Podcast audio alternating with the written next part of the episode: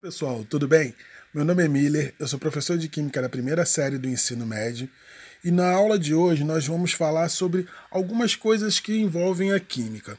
Bom, a produção dos mais diversos materiais que constituem nosso lazer, alimentações, necessidades pessoais depende de conhecimentos da química, vocês sabiam?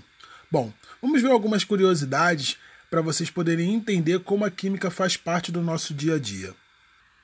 Vocês sabem por que a cebola nos arde os olhos e nos faz chorar? Então, a cebola ela tem várias substâncias que são voláteis. Né? Voláteis são aquelas que voam, né? que permeiam o ar. Né? Então, dentre uma dessas substâncias existe o disulfeto de alila.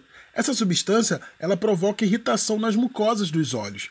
Ou seja, quando realizamos um corte numa cebola, o disulfato de alila ele é volatilizado, ou seja, ele é liberado e vai para o ar e ele chega até nossas mucosas, provocando irritação.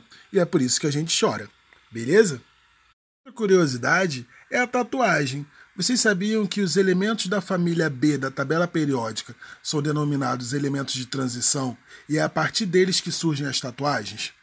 Os elementos de transição eles possuem a propriedade de formar compostos coloridos, né, que são empregados para diversos fins, dentre um deles também a tatuagem. A técnica da tatuagem permanente, ela consiste em introduzir na derme, ou seja, dentro da pele, né, com auxílio de algumas agulhas, pigmentos que vão ser retidos pela célula dentro da pele. E esses pigmentos, eles vão ter cores diferenciadas. Por exemplo, nós temos alguns é, elementos químicos que têm algumas cores relacionadas.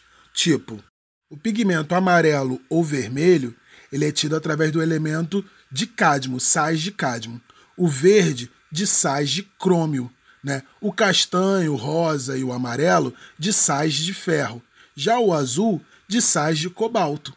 Já o preto do sulfato de mercúrio. Né? Também pode ser do carbono. Né? E o branco do óxido de titânio.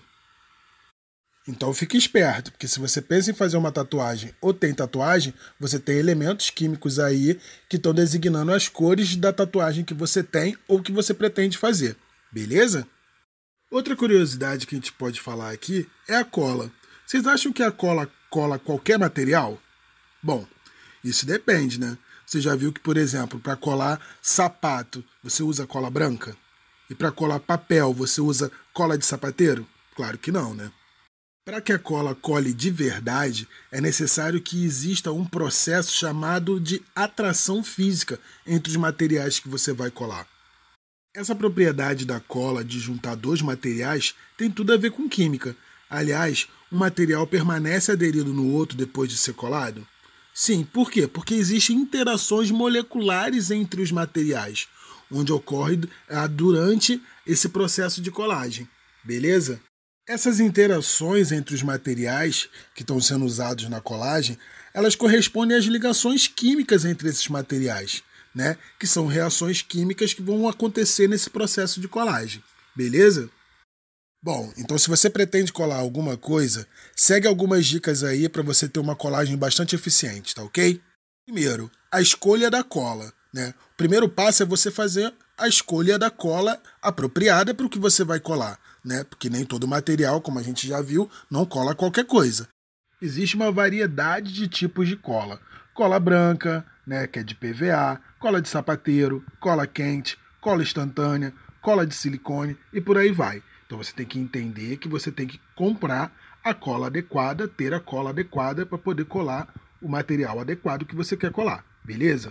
Outra dica importante é a limpeza da superfície do material que você vai colar. Esse processo é muito importante, porque uma limpeza cuidadosa do local elimina sujeira, gordura, poeira, que seriam outros materiais que iam ser colados ali que vão atrapalhar a colagem. Beleza? Terceira dica é você adicionar a cola e espalhar ela uniformemente por toda a superfície do material que você pretende colar. Tá ok? O processo fica muito mais fácil da cola ser atraída pelo material que você vai colar. Daí o porquê da atração física entre os materiais. Beleza? E quarta e última dica é que depois de colar você tem que esperar secar, para que possa haver a interação das ligações entre os materiais que vão ser colados ali, da cola com o material. Beleza, pessoal? Bom, nossa aula de hoje fica com essas curiosidades por aqui, para a gente ver o quanto é importante a química no nosso dia a dia. Tá ok? Grande abraço, até mais, tchau, tchau.